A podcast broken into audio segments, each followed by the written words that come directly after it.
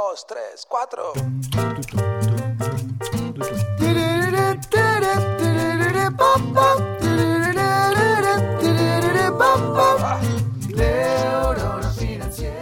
¿Qué es lo primero que te viene a la mente si te digo la palabra disciplina? La respuesta a esa pregunta nos puede esclarecer muchísimas cosas. La disciplina es algo necesario para nuestras finanzas y para nuestro desarrollo como individuos. Sin embargo, no le tenemos una muy buena estima. En este episodio vamos a estar charlando de por qué la disciplina es tan importante y vamos a ver algunas herramientas para desarrollar ese concepto de la disciplina en nuestra vida, ya sea desde el punto de vista financiero como los demás. Mi nombre es Rodrigo Álvarez y esto es el podcast de Neurona Financiera.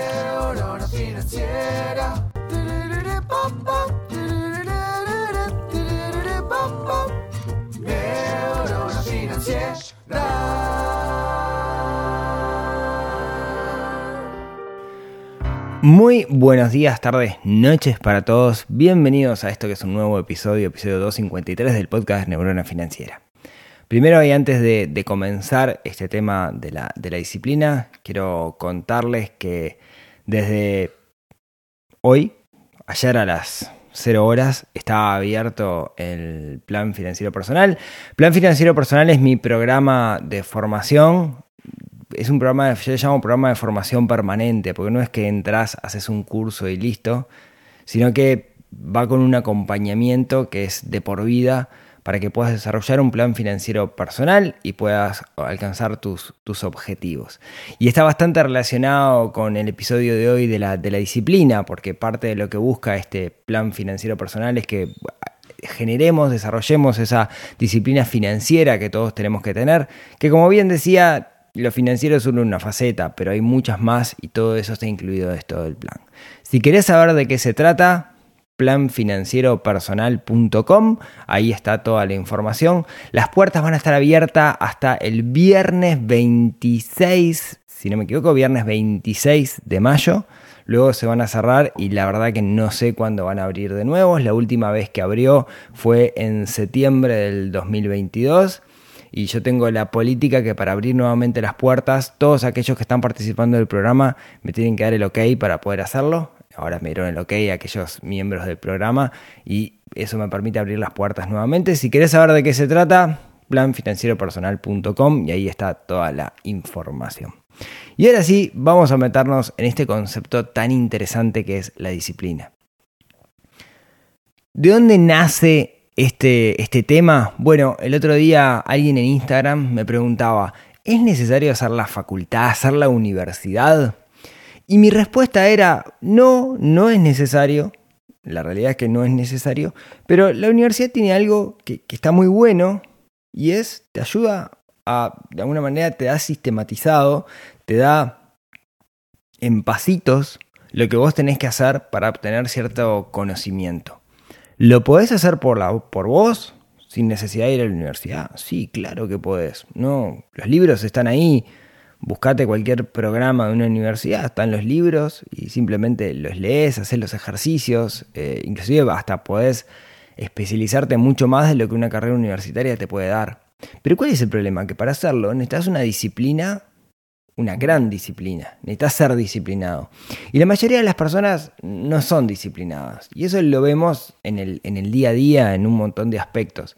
Y me preguntaban, bueno, ¿pero cómo hago para desarrollar esa disciplina? Y bueno, la respuesta es, de alguna manera, este episodio que busca que ahondemos en qué es esto de la disciplina.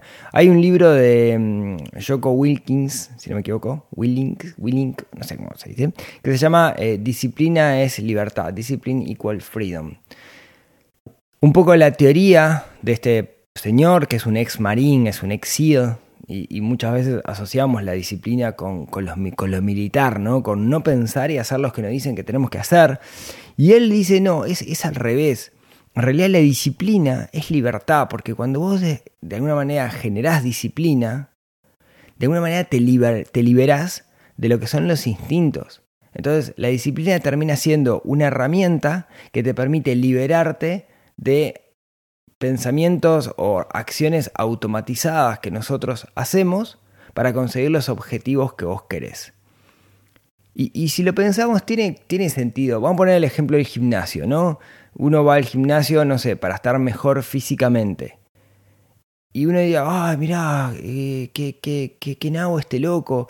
Va todos los días al gimnasio y todos los días de mañana se despierta y dejó de tomar alcohol y come bien y que cuenta las calorías y que las proteínas que come. No, alguien que vemos así como disciplinado.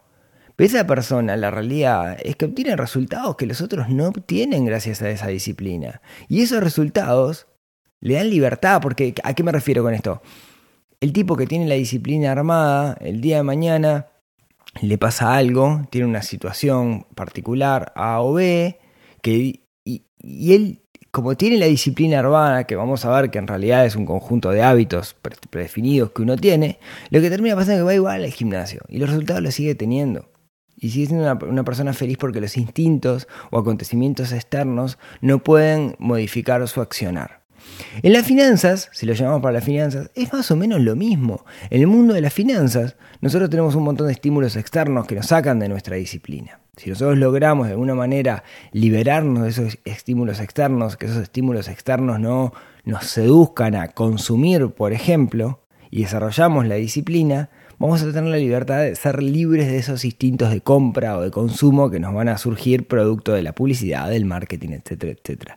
Entonces, creo que la disciplina es una gran herramienta y creo que todos deberíamos desarrollar un poquito más la disciplina. Y lo primero es perder esa concepción negativa que tenemos con respecto a la disciplina, pensar que es algo cuasi militar y ver que es una herramienta que nos da libertad de escapar de nuestros instintos básicos que muchas veces van en contra de nuestros intereses.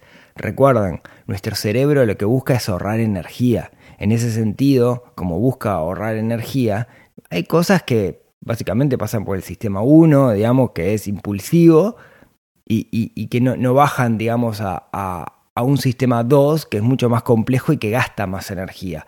Entonces nos movemos mucho por instinto. Justamente, el desarrollo de la disciplina lo que nos permite es eliminar esos instintos, no eliminarlos, ¿no?, sino contrarrestar esos instintos, y uno de los ejemplos típicos es el consumo. Ahora, la pregunta que nos puede venir a la mente es, ¿cómo desarrollamos la disciplina? No, bueno, está ok, perfecto, me convenciste, Rodrigo, ser disciplinado está bueno, pero yo soy un desastre. Empiezo la dieta, si es que hago una dieta y no la puedo seguir, digo que voy a hacer esto y no lo hago, etc. ¿Cómo podemos desarrollar la disciplina? Y acá déjame, ya que estamos con este tema, déjenme ponerles el ejemplo de lo que hago yo en el Plan Financiero Personal.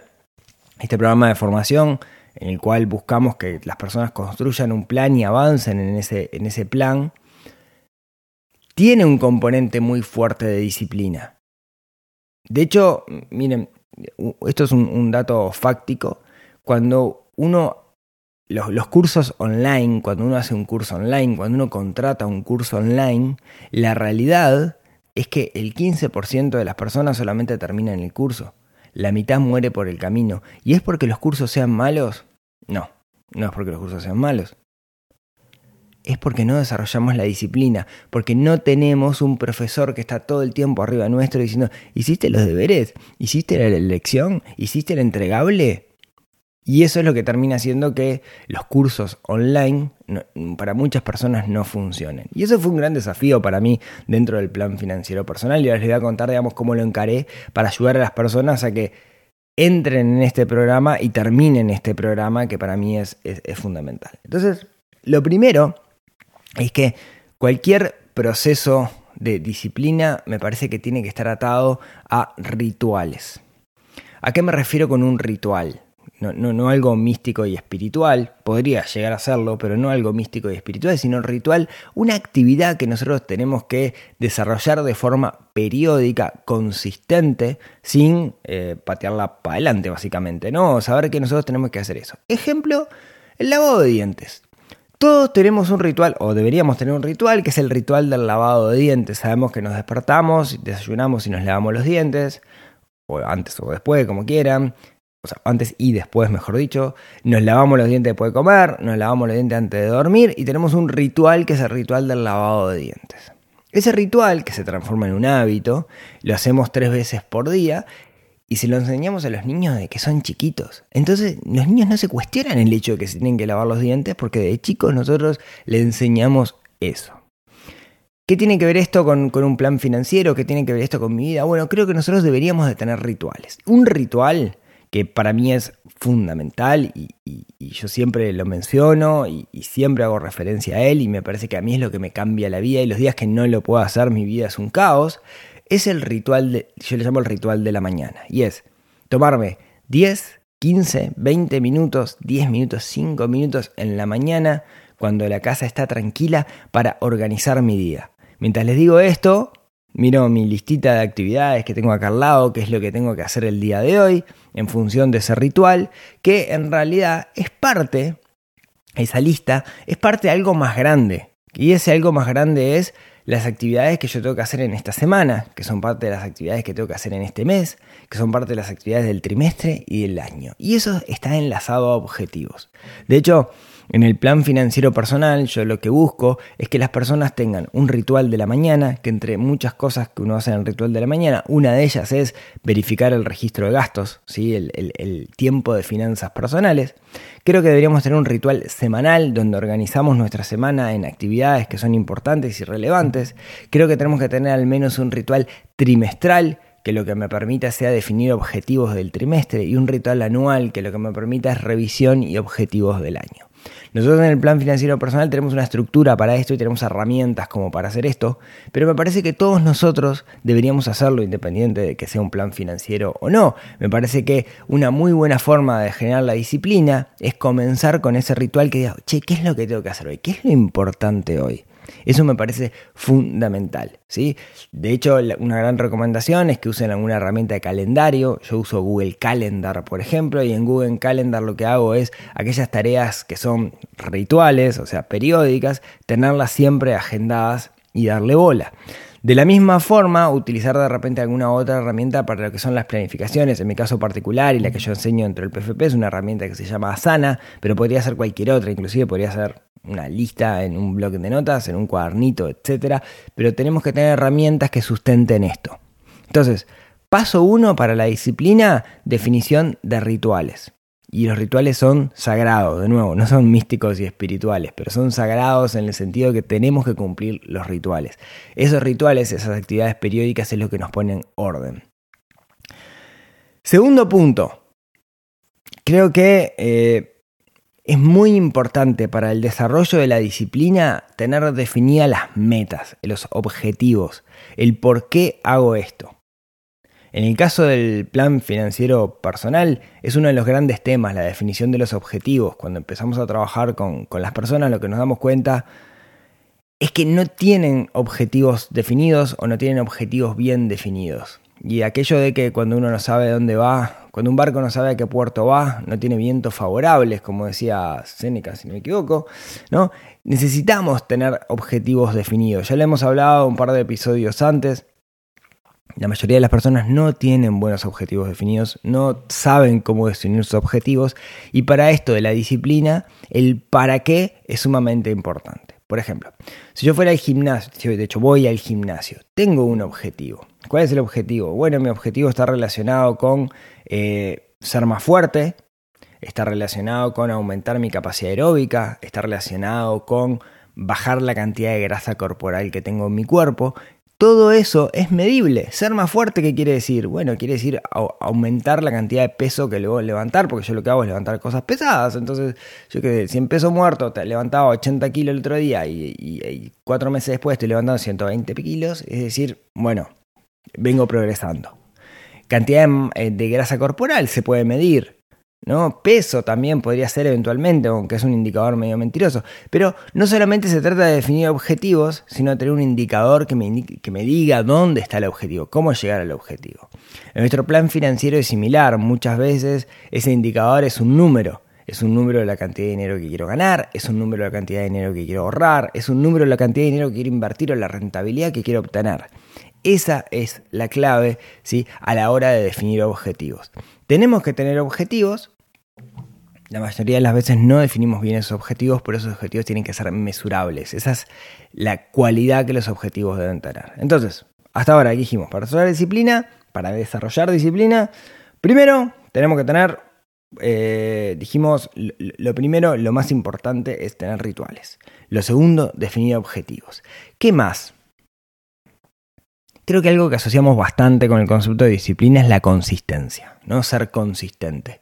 Está relacionado un poco con esto de los rituales, ¿no? Pero hacer lo que decimos que tenemos que hacer de manera repetitiva, sin importar tanto los resultados en el corto plazo, sino mirando los resultados en el largo plazo.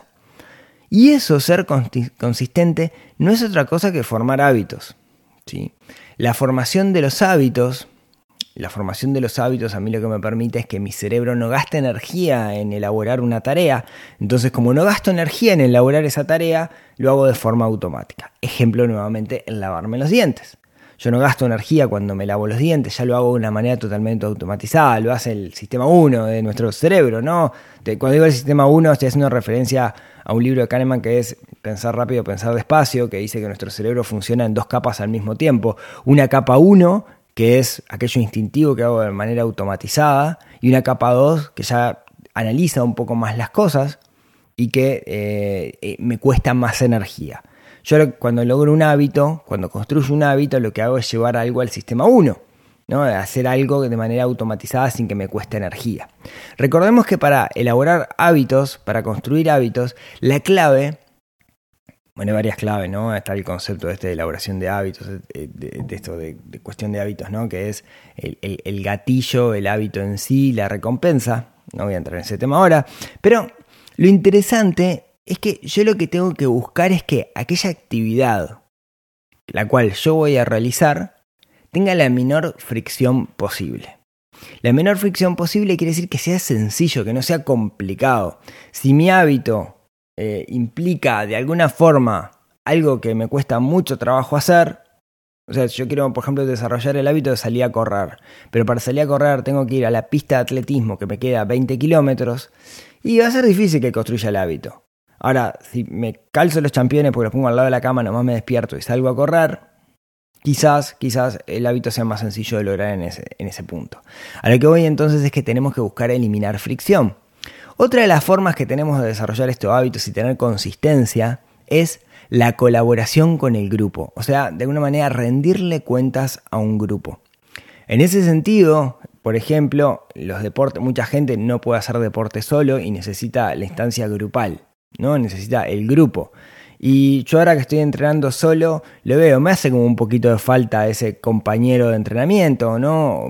Creo que, además, en particular en el camino del emprendedor, a veces uno se siente bastante solo y está bueno rodearse de personas. ¿Cómo le busqué yo la vuelta para utilizar esto en el plan financiero personal justamente para que la gente termine el curso? Bueno, por varios lados. Primero, hay una comunidad y le rendimos cuenta a la comunidad de lo que vamos haciendo. Entonces, no es solamente hago un curso online y listo, sino hay una comunidad detrás. Y le rendimos cuenta y hablamos con esa comunidad. Pero la otra pata que yo le busqué es, en vez de que sea un curso online, justamente para que generar esa disciplina de hacer el curso, hice un curso con una modalidad mixta. O sea, es un programa mixto. ¿En qué sentido? Un programa mixto que tiene instancias online grabadas, que es el fuerte del contenido, pero después hay instancias presenciales, que algunas están con excusas, digamos, la temática es una excusa relacionada con los módulos del propio curso, y otras son de preguntas y respuestas. Entonces, quienes realmente se comprometen, participan de estas instancias, que también quedan grabadas, si alguien no puede por tema horarios, etcétera, pero siempre en algún momento puedes enganchar.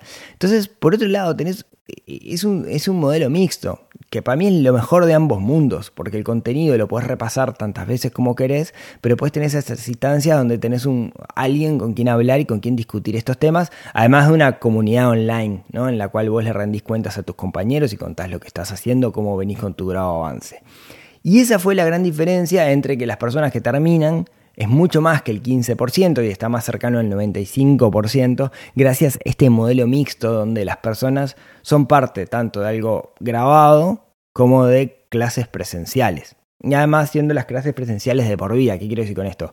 Las clases presenciales son 2 veces por semana. Cuando vos quieras te sumás. Si hiciste el programa hace 3 años, hoy podés entrar de nuevo. Y de hecho eso está bueno porque me parece que hay mucha retroalimentación por parte de los alumnos o las personas que hicieron hace tiempo el curso y que vienen repasando y participando, etcétera, y eso me parece que está buenazo.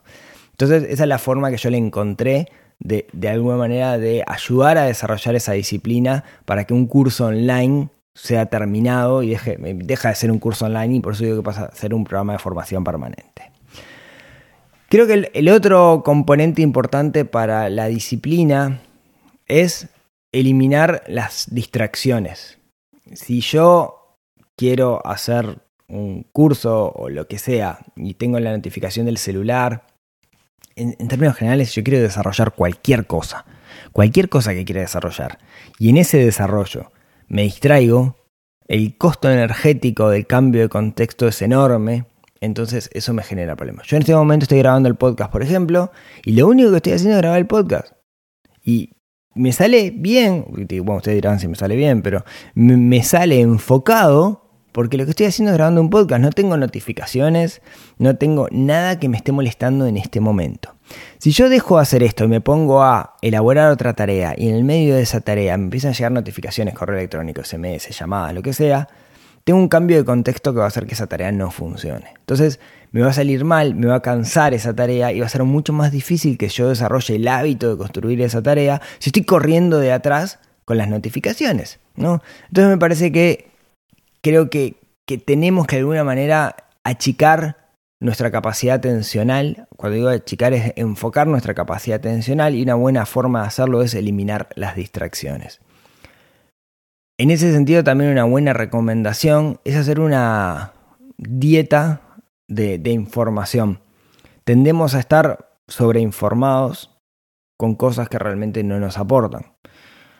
Los newsletters que nos llegan, los grupos de WhatsApp, lo que se les ocurra, digamos, que nos distraiga. Y leer el diario, leer los portales web 4 o 5 veces por día, que las noticias son las mismas, que la van ordenando distinto para que vos cada vez que entres lo veas de otra forma, pero las noticias al final son las mismas. Es lo mismo leerlo una vez por día o leer los titulares a la mañana que leerlo a las 3, 4, 5 de la tarde. No hay grandes cosas que pasen usualmente, o no sé, o modelos como redes sociales, Twitter, Instagram, TikTok, que capturan tu atención de forma brutal. Creo que la clave entonces está en achicar la cantidad de información, darnos cuenta que podemos vivir sin esa información, y de hecho vamos a vivir mejor sin esa información. Capaz que te quedas sin tema para la peluquería, pero deja que el peluquero te informe. Yo hago eso al menos, ¿bien? Luego, creo que otra de las cosas en este concepto de la disciplina que es súper importante es el autoanálisis, ¿no? Es el parar la pelota cada tanto y ver cómo voy, compararte con tu yo de hace un tiempo y ver si ves mejoría en algún concepto, en particular el concepto que estará asociado con eso que estás intentando disciplinar. Solemos ser muy rudos, solemos ser muy agresivos, solemos ser muy malos con nosotros mismos y siempre nos cuesta ver la mejoría. Y creo que necesitamos esa palmadita en la espalda de nosotros mismos. Que diga, che, vas bien.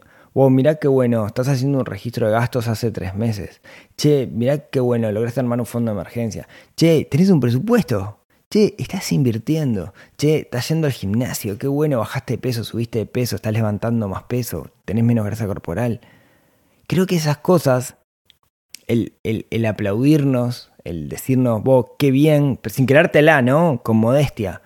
Pero es importante para que nosotros terminemos de desarrollar esos hábitos. También no lo logré. Y cuando no lo lográs, en vez de decir, no sé, voy a dejar de comer ultraprocesados. Y pucha, sigo comiendo, me da ansiedad. Le pongo un ejemplo puntual, ¿no? Yo con la alimentación intento cuidarme. Primero, no soy un crack y lejos de cualquier imagen que ustedes se puedan hacer, porque esto de las redes sociales y los podcasts, etcétera, donde se construye una imagen de la persona, cometo chiquicientos mil errores y hago chiquicientos mil cosas mal. Intento hacer las cosas bien en muchos aspectos y uno está relacionado con la alimentación. Comemos bastante bien en casa, pero la vez pasada tuve una situación de estrés muy fuerte relacionada con la salud de mis hijos y me dio angustia y terminé comiendo mal, y estuve una semana comiendo mal. Me sentí horrible porque, ¿no?, cuando uno se acostumbra a comer bien, después cuando comes mal, y tenía ansiedad oral y terminé comiendo cosas, y cuando me quise acordar no estuvo bien. ¿Qué hago? me flagelo, me pego, digo, qué tarado Rodrigo que venció, venía haciendo esto tan bien hace tanto tiempo y ahora lo arruinó. No, lo acepto. Digo, vos, pasé un momento de angustia, esta fue la forma que tuve de expresarlo, no es la mejor, no es sano, pero fue lo que salió, ahora estoy mucho mejor, me di cuenta que eso me hizo mal y vuelvo a comer mejor y le aflojo al pote de dulce de leche, digamos, ¿no? Pero no me pego. La tendencia es pegarnos. Ay, qué horrible que soy con esto, ay, qué malo que soy con esto. No, son cosas que pasan y tenemos que aceptarlo, aprender y seguir adelante. Y por último, para terminar, porque se me hizo más largo de lo que esperaba, creo que hay una pregunta que nos puede ayudar, ya sea a desarrollar la disciplina, los hábitos adecuados, para hacer cualquier cosa, ya sea mejorar nuestras finanzas personales, mejorar nuestra vida en términos generales. Ustedes saben que yo creo que las finanzas personales es una faceta más de nuestro desarrollo personal.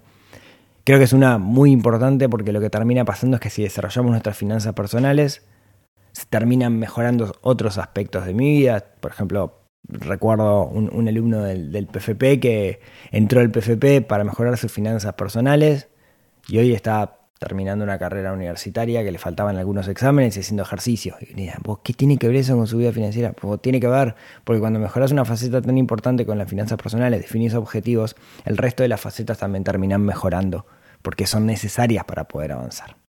Entonces, creo que hay una frase que es muy importante, me la dijo una vez un gran amigo y me cambió la cabeza esa frase, creo que es de Tim Ferriss, que es, si seguís haciendo lo mismo que estás haciendo ahora, ¿dónde te ves de acá a 5 años? ¿Te gusta el lugar al que vas a llegar? Porque si no te gusta, tenés que hacer algo hoy mismo. Y ese algo está relacionado muy fuertemente con la disciplina. Muchas gracias por escucharme hasta acá. Muchas gracias como siempre por todo el feedback positivo que me dan y todo el cariño que me llega por todos lados. En particular fue mi cumpleaños el domingo y muchísimas gracias a todos los que me saludaron, un montón de saludos y eso me puso súper feliz. Recuerden que por unos días está abierta las inscripciones para Plan Financiero Personal, pueden entrar en PlanFinancieroPersonal.com para ver de qué se trata. Abro una vez al año, no sé si ahora haré 2, depende un poco de la gente que entre.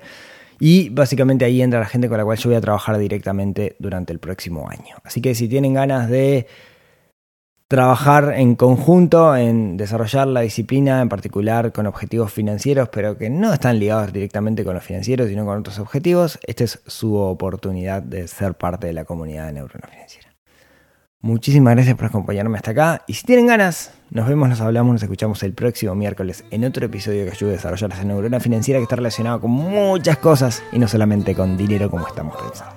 Les mando un abrazo grande y nos vemos la próxima semana. Chau, chau.